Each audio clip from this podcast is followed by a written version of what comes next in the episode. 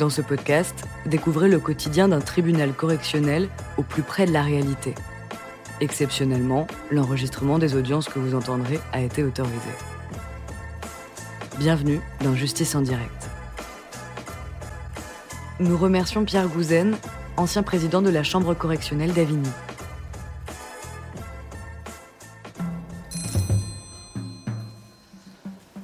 Bien, l'audience est ouverte. Veuillez vous asseoir. Dossier 10, Del Sol, Gilet, Zini. Barbara Del Sol, Sébastien Gillet, Jérémy Zimni. Barbara Del Sol, c'est vous? Vous êtes? Zini, Jérémy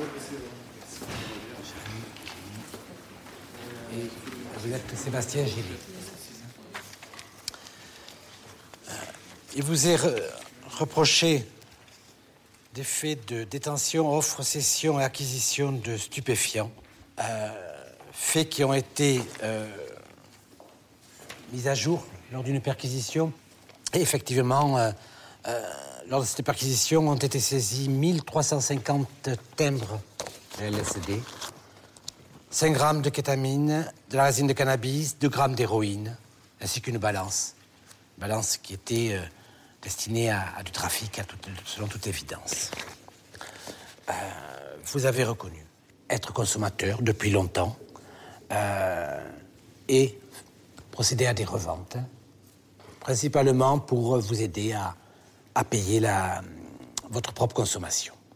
Monsieur Delsol, vous avez notamment acheté, vous aviez acheté. Euh, Delsol, c'est. Oui, c'est vous, pardon. Euh, Mademoiselle. Donc vous avez perçu un rappel de RMI. La moitié de ce RMI est passé dans l'achat de stupéfiants. Vous l'aviez acheté, comme dans une teuf. Euh, par ailleurs, l'enquête va révéler que vous aviez un revendeur. Vous étiez une petite entreprise, la balance, le livre de compte, euh, le revendeur. Euh, c'était vous, monsieur Zimni, qui était euh, le revendeur. Vous étiez fourni par, par Gilet, principalement, ou par le couple. Je vous donne la parole au regard de, ces faits, qui sont des faits graves. Vous avez l'air de contester monsieur Zimni, c'est pour ça Bah, j'ai admis avoir euh, revendu une fois, mais j'étais pas un revendeur. euh, Enfin, je faisais pas ça tout le temps, c'est pas vrai. Depuis décembre, je revends. Là, on est en mars, donc c'est pas une seule fois. Je dis avoir revendu du shit pour ma consommation, mais j'ai pas avoir, avoir- avoué revendre des tripes pour. euh, Enfin, j'ai avoué en. Tripes, avoir- des- du LSD Oui J'ai pas dit que du LSD. Ah, mais J'ai je dit des croyais que vous parliez stupéfiants. des. D'accord.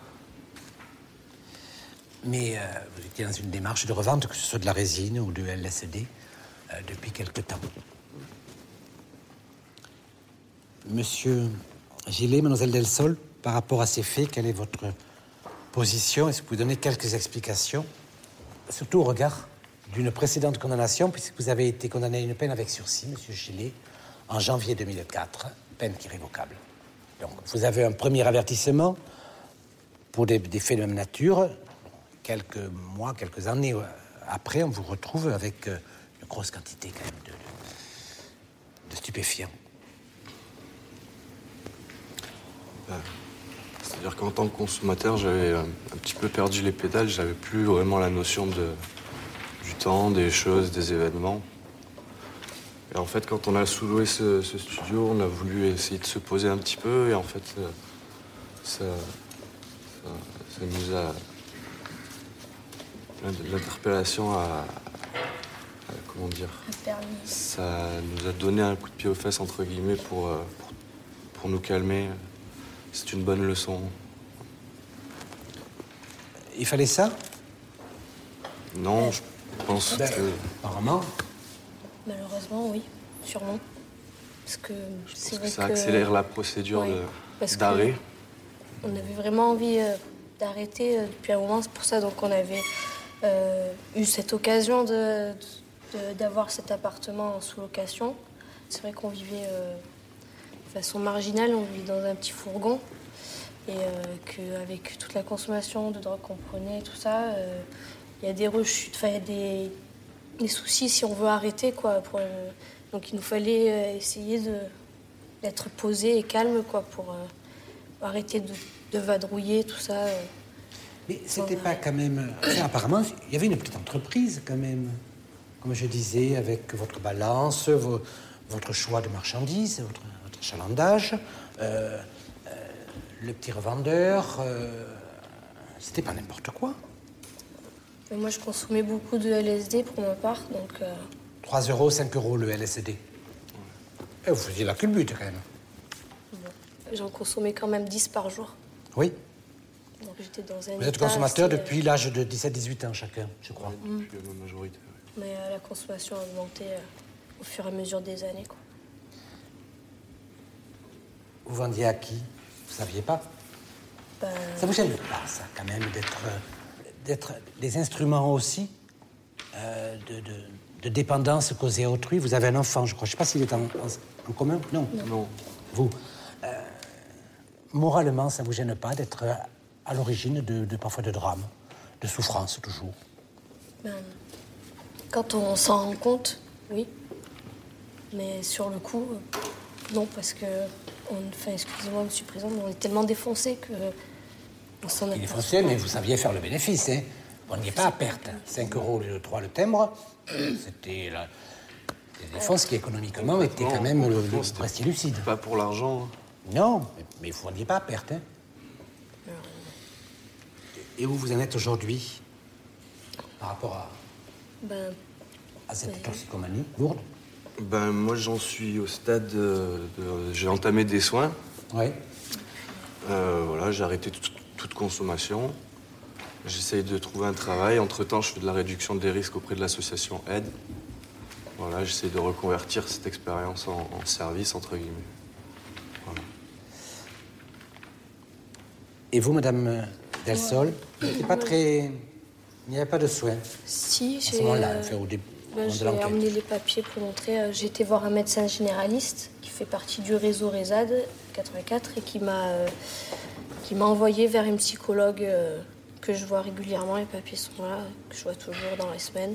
Je voyais mon médecin et en parallèle, euh, on a vraiment. Qu'est-ce qui vous a amené à cette, à cette dépendance? Vous avez commencé à y réfléchir Euh, oui, on a- oui, j'en- ça c'est, je sais pas, c'est- moi à l'âge de 16 ans, je suis partie de chez moi euh, un peu comme ça. euh. je, je voulais toujours, euh, j'avais envie de continuer mes études, mais je me suis retrouvée un peu embarquée, tout ça, par des amis, euh, commencer, euh, commencer une consommation régulière, et puis euh, euh, des, j'ai un manque affectif tout le temps, donc. Tu as mon père qui n'était pas là. Donc, euh, après, euh, je sais pas, je, je travaille justement avec la psy sur ça pour euh, essayer de trouver comment combler ces choses-là et pas avoir besoin de soit l'alcool, soit la drogue ou autre chose, parce que ça va sur l'alimentation aussi, ou euh, toujours besoin de combler. Quoi. Donc, euh, on travaille sur ça pour essayer d'enlever cette dépendance. Vous aussi, Monsieur Gillet, non Vous, êtes... Ouais, moi, en fait, j'ai perdu à mon père quand j'étais petit. Donc, ensuite, euh, il y a eu. euh, vous avez perdu un frère Non, non, mon père. Ah oui, votre père Ouais. Euh, ensuite, euh, voilà, c'est la rupture, euh, de plus voir mon fils, tout ça. Vous êtes toujours en couple Là, oui. Ensemble à- à la rupture. Vous, Madame Delsol, vous n'avez jamais été condamné avant. Et vous, Monsieur Simni Une fois. Deux fois. Deux. Deux. Deux vols. Trois mois sursis et une peine d'amende. Avec sursis. Et vous, qu'est-ce qui vous a amené un peu à cette. euh, Vous avez eu une enfance heureuse, à la différence un peu des, autres, d'après les renseignements qu'il y a, d'après ce que vous dites et d'après ce qui a été un peu analysé. Euh, Qu'est-ce qui vous a amené à cette. Ce que vous appelez pudiquement la marginalité, mais qui est quand même le. Bah, la- je pense que c'est la fréquentation. Hein La fréquentation, au, dé- au départ. J'ai fréquenté. euh, En fait, euh, quand j'étais plus jeune, quand j'avais 14-15 ans, j'ai commencé à fréquenter des personnes qui fumaient des pétards et qui étaient un peu en dehors de la société. Il y a les fumeurs de pétards qui sont pas en dehors, hein. Ouais. Mais vous avez trouvé ceux qui étaient en dehors. Bah, je sais pas si j'ai trouvé, ils habitaient à côté de chez moi en fait. Et euh, du coup, à, à 15-16 ans, j'ai commencé à faire des soirées techno avec ces personnes-là. Et c'est à partir de là que j'ai commencé à consommer des drogues et, et euh, à vivre un peu mal. Après, mes parents, ils en ont eu marre, ils m'ont viré de chez moi. Et à l'âge de 20 ans, ben, je, euh, je, suis revenu chez mes parents et j'ai voulu me remettre dans le droit chemin, en fait. Et euh, ça m'a pris euh, trois ans, en fait, à revenir dans le droit chemin. Maintenant, je travaille. Qu'est-ce que vous faites hein? Je travaille avec mon père en, en chèque emploi-service, en maçonnerie, plomberie, électricité. Et euh, je consomme plus aucune drogue. Et je suis sous traitement. Euh... Méthadone, non? Oui. Quel regard vous portez sur ce, sur ce passé, les uns et les autres? Tout est négatif? Non. Ben, j'ai voyagé en même temps. On. Moi, je suis parti en camion, j'ai fait le tour de l'Espagne, de l'Italie, le tour de la France. Donc ça, c'est pas négatif. Après, euh... mais... c'était marrant au début et c'est vite devenu moins marrant, en fait. Et vous, par rapport à ce... cette mémoire que vous avez de cette toxicomanie pendant quelques années? Ben là, par exemple, euh, j'ai réessayé de travailler en restauration puisque j'ai suivi une formation en cuisine. Euh, L'essai n'a pas été concluant parce que, parce que justement, j'ai des, des, des, trous de mémoire. Donc de me, de me, reconvertir dans des métiers où j'aurais plus euh, une dépense physique moins à réfléchir, on va dire. C'est pas très constructif non plus. Moi, j'ai arrêté mes études rapidement après la consommation de drogue. J'ai commencé une année de fac et au final, euh, j'ai arrêté en pleine année. J'ai pas fait plus que ça alors que j'avais envie de faire peut-être euh, un peu plus de. Enfin, trouver un travail que j'aime. Maintenant, je me retrouve à faire quelque chose que j'aime pas, mais bon, je travaille. Bon, je à vous entendre, ça a l'air assez facile, notamment de rompre avec un milieu. En général, il y a toujours des, des considérations économiques, des dettes, etc. Euh, ces gens-là, c'est pas des tendres souvent. Et euh, vous n'avez pas été euh, relancé non, bah, non, en fait, vraiment, pour vous dire, on n'a peut-être pas l'air comme ça, je sais pas. On a vraiment eu peur, quoi. Donc, euh, on a vraiment coupé les ponts avec tout le monde. Peur de quoi? Bah, De la justice. Ah oui Pas des. De la grosse sanction de la Pas grosse... des fournisseurs Ah non, non, non, ça, ben. C'est plus. à ce niveau-là, quoi, ça nous a vraiment mis une baffe, quoi. Donc, euh... La peur du gendarme, la prison, c'est le meilleur remède pour. Euh, non, mais franchement, c'était peut-être ce qu'il nous fallait. Parce que jusqu'à ouais. présent, euh, même si jamais on se rend compte qu'on avait trop de mémoire, même si on se rend compte. Mais lui, il avait eu cette peur du, du, du gendarme, de la justice, puisque vous êtes ah, passé oui, au tribunal. La première fois, vous dites Oui. Ah non, là, c'était cette fois-là qui m'a fait vraiment peur. J'ai passé une nuit en prison au Pontet, ça m'a calmé. Vous voulez ajouter quelque chose? Là, on a eu deux mois pour euh, se remettre euh, à peu près comme, comme, il faut. Enfin, essayer que. Bah, J'espère que. Enfin, on a essayé de faire le maximum, quoi. Pour, euh, pas seulement pour vous montrer, mais aussi pour, euh, pour le faire pour nous, quoi. Et euh, du coup, voilà. J'espère que vous allez aller dans ce sens. Mais après, voilà, c'est à vous de juger. Nous, on sait que ça nous a fait bien peur. Et que, que ça nous a bien fait peur et qu'on n'a plus du tout envie d'en commencer. Là. Asseyez-vous. Sur les chaises et puis derrière, je crois qu'il en manque une. Euh, monsieur le procureur. Euh, tout cela est infiniment grave. On voit bien que la, banalisation des produits stupéfiants dans notre société à l'égard des jeunes publics est un problème majeur de notre société et que par-delà leur cas, c'est à tous ceux qu'ils fournissent cette drogue que je pense. J'imagine tous ces adolescents qui se trouvent aux prises avec, voilà, ceux-là qui vont leur faire payer des produits dont on sait quand même quels sont les dangers, combien le phénomène d'accoutumance n'est pas un fantasme de, policiers ou de magistrats, mais une réalité. Peut-être y a-t-il dans cette salle, même si elle n'est pas très nombreuse, des parents qui se sont trouvés devant cette souffrance d'une déconnexion totale avec leurs enfants. Alors, euh, peut-être trouvera-t-on euh, mes réquisitions euh, trop dures, et dira-t-on encore que c'est pour complaire à la chancellerie, c'est peut-être pour complaire à la loi, tout simplement. Elle a été votée. il y a une loi sur les peines planchées, et Sébastien Gillet eh ben, il s'expose à cette peine planchée. Et la peine planchée, c'est quatre années. Je réclame à son encontre euh, quatre années d'emprisonnement, dont euh, deux ans assortis d'un sursis et d'une mise à l'épreuve pendant trois ans, prévoyant notamment l'obligation de soins et l'obligation de justifier de la recherche d'un travail. S'agissant de euh, Jérémy euh, Zini, je réclame à son encontre deux années d'emprisonnement, dont un an assorti d'un sursis et d'une mise à l'épreuve pendant deux ans, avec les mêmes obligations, l'obligation de soins et l'obligation de justifier de la recherche d'un travail. En ce qui concerne Barbara Del Sol, je réclame à son encontre 18 mois d'emprisonnement, dont 12 mois assortis d'un sursis et d'une mise à l'épreuve pendant deux ans, avec les mêmes obligations. Maître. Monsieur Zimni euh, est tombé dans la drogue depuis l'âge de 12 ans et demi. Ses premiers joints remontent à 12 ans et demi. Et au fur et à mesure, il est vraiment descendu dans cet enfer de la drogue et il a commencé à se marginaliser vers l'âge de 16 ans, où il a commencé à prendre des drogues très dures, comme il vous a expliqué. Et aujourd'hui, M. Zimni a complètement décroché, il est suivi, il le consulte toutes les semaines.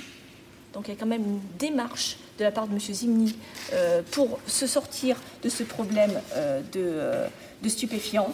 Donc, lorsque j'entends M. le procureur de la République solliciter une peine d'emprisonnement de deux ans, dont un an sorti d'un sursis de mise à l'épreuve, avec une obligation de soins, l'obligation de soins, il la suit actuellement, il l'a fait volontairement, avec obligation de rechercher un emploi, M. Zimni est sur le marché du travail.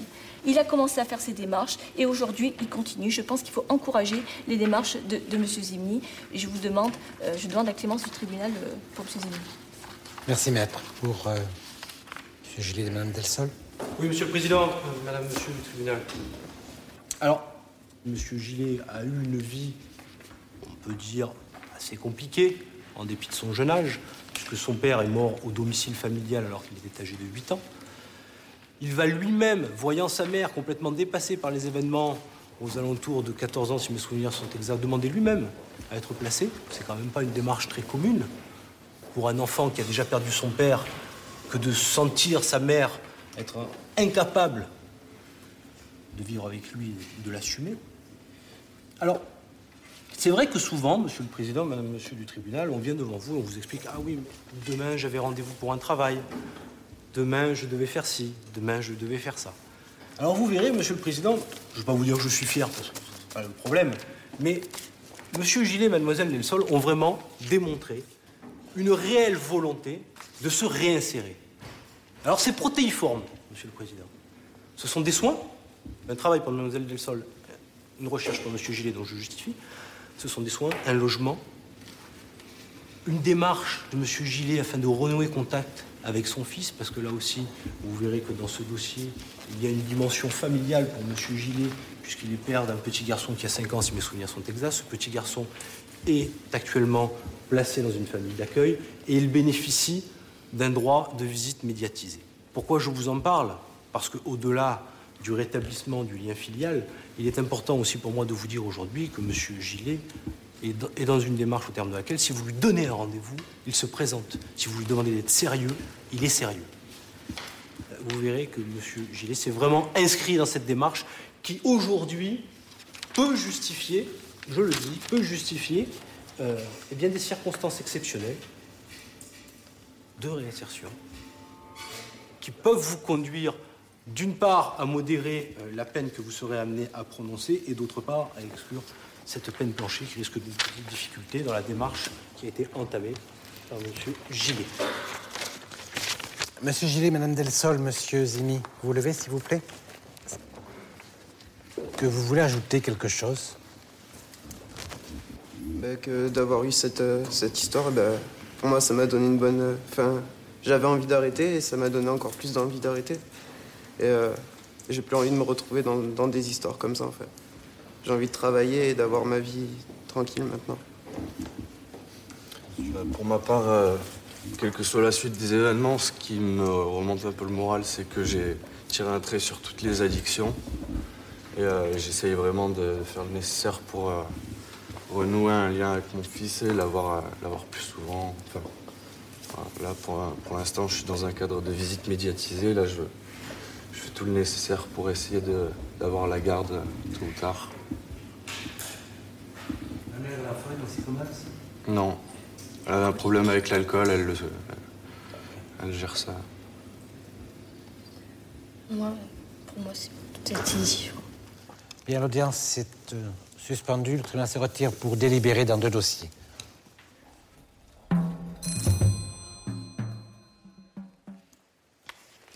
L'audience est reprise. Veuillez vous asseoir. Le tribunal rend les jugements délibérés. Gilet, Zimni et Del Sol. Le tribunal vous déclare tous les trois et chacun coupable des faits qui vous sont reprochés. Le tribunal ne fait pas application de la peine planchée, estimant qu'il y a des, possibilités chez vous de réinsertion et, de, et d'engagement qui sont euh, sincères. Monsieur Gillet, le tribunal vous condamne à deux ans d'emprisonnement, dont 18 mois avec sursis et mise à l'épreuve pendant deux ans. Vous êtes condamné à six mois ferme, il n'y a pas de mandat de dépôt. Vous allez être convoqué par le juge d'application des peines euh, qui pourra éventuellement aménager, surtout si vous travaillez cette peine, la transformer en travail d'intérêt général ou, pas. Mademoiselle Delsol, le tribunal vous inflige 18 mois avec sursis et mise à l'épreuve pendant deux ans, avec obligation de soins. Et Monsieur Zimni, un an avec sursis et mise à l'épreuve pendant deux ans, avec obligation de soins. Euh, il est certain que si vous ne respectez pas cette obligation, ou si vous continuez, si vous faites à nouveau un acte de délinquance, le juge d'application des peines peut demander la révocation. Et à ce moment-là, vous feriez 18 mois, un an, et vous, euh, les 18 mois aussi de sursis. Voilà. L'audience est levée.